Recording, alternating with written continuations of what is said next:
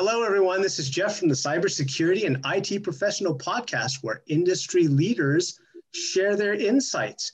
It's six questions in about nine minutes because hackers never sleep. So let's jump in. Question number one In a few sentences, tell us who you are and what you do. So, hi, thank you for having me. My name is Etay Maor. I'm the Senior Director for Security Strategy at Cato Networks and I focus on, well, various security topics from researching uh, network and cyber criminals to understanding trends and how to help our customers protect against them. Wonderful. Question number two uh, What is the best thing about being in your industry during these times? Well, what I really like about cybersecurity is it's it's constantly a challenge. You're constantly battling other threat actors and you constantly have to learn and study. It's not a static job, as is security, right? Security is constantly changing. It's never just a V and I'm done. You constantly have to update and change, and so do we. So constantly learning, and you know you get the benefit of actually helping people and making a change. Yeah, constant learning seems to be a central theme these days, and, and it seems to be getting faster. So, on that, question number three uh, we hear from other industry leaders that cybersecurity is a top five concern and honestly only getting bigger. What does that mean to you? I think it means that, first of all, that they get it. Uh, you know, security used to be a showstopper. Uh, why do I have to involve these IT, these security people? They'll just make things uh, harder for us. Now, business leaders are under, they understand that cybersecurity is an enabler. It's not a showstopper. If you have a cybersecurity incident, well, that's the showstopper. In addition, I think they understand that uh, it's not just an IT and security issue. It's a business issue. When you have a breach, when you have a cybersecurity incident, everybody needs to be uh, involved. And so they understand that it needs to be prioritized and not just employees and IT and security staff need to be involved, but managers and even the board of directors pretty much everyone, it sounds like these days. Uh, question number four What insights about adopting and applying cybersecurity frameworks would you like to share with our community?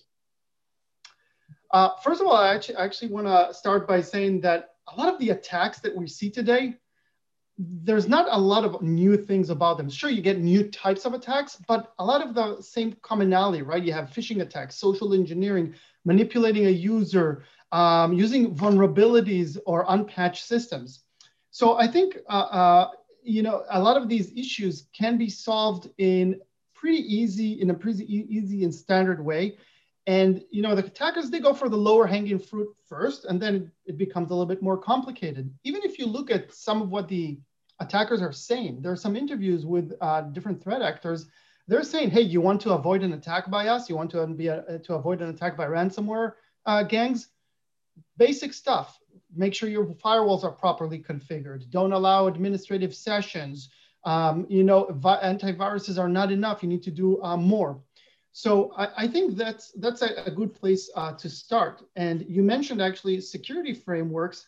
Um, one framework that I personally really like is the MITRE ATT&CK framework because as opposed to some other frameworks that are used, it's, it's really practical. It doesn't just talk about the problem, but it describes the tactic and techniques and really lets you operationalize security. It's becoming a common language.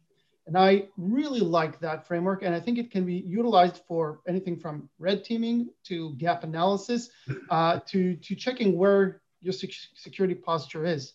So that, that's kind of my go-to uh, framework if we want to go deep. But on the higher level, there's some simple things that we can really do to help and prevent some of these attacks. And cybersecurity professionals, whether you're in enterprises uh, or in, in small companies, share the knowledge. You know, when you get the uh, employees to care about security rather than know about security, then you'll see a change. Um, you know, I have a little garden here in my house I need to, to water the, the, the, grass, but I really care about the tomatoes that I grow. So I take an extra look to see, is anything wrong is, is there? Does, it need some extra treatment? So when you get people to care about what they do, in this case, security, they won't just ignore, for example, a phishing email, they'll report it or they'll ask you some questions. So with that mindset, I think uh, we'll be better off fighting some of these attacks. Very well put. The commonality and simplicity, I think, is key for those of us who are not in the business and being able to explain it to them in a way where uh, they are able to grasp it in order to care seems like a, a root cause to a solution. I completely agree. Wonderful, wonderful.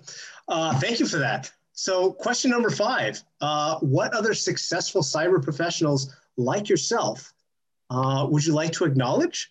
Uh, have perhaps been a mentor or a, a, someone who's helped you along the way that you think might be a good uh, person for our podcast?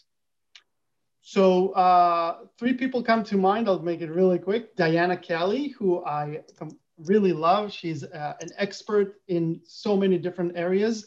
Um, love hearing her talk. Every time I get a chance, I, I, I try to catch her podcasts or her uh, lectures. Um, another person is Chris Strand, who I worked with. Um, he's from the compliance side, and he's the first person who got me to get interested in compliance, which for me is really boring. But he showed me actually how important it is for cybersecurity and how to actually use it in an interesting way. And uh, one of the security gurus is uh, uh, Shlomo Kramer, you know, the guy behind uh, um, Check Point, uh, who is actually the CEO of the company that I work for now, is just a pioneer of security and somebody who, who I love listening to. Very well put, brilliant. Uh, and question number six, the final question what is your favorite piece of retro technology that makes you smile? Um, that would have to be probably a dial-up modem. I remember nights sitting, uh, you know, dialing to BBS's bulletin board systems. Uh, maybe some of the younger people who are listening don't even know what BBSs are, but for me, it was my whole world. That's how I got a lot of the information back in the early 90s. Um, yelling at my mom to put down the phone. I'm trying to communicate. so if you remember, if you remember those, and I think anybody who ever used a modem just has it in his mind. It's burned in his mind the noises of that thing connecting and, and you starting to communicate. So that's kind of my personal favorite. Oh, wonderful, wonderful. And with that, thank you. It's been excellent to uh, hear your opinions and, and your viewpoints. Uh, for our viewers who would like to learn a little bit more about you or perhaps get in contact with you, what's the best way to do that?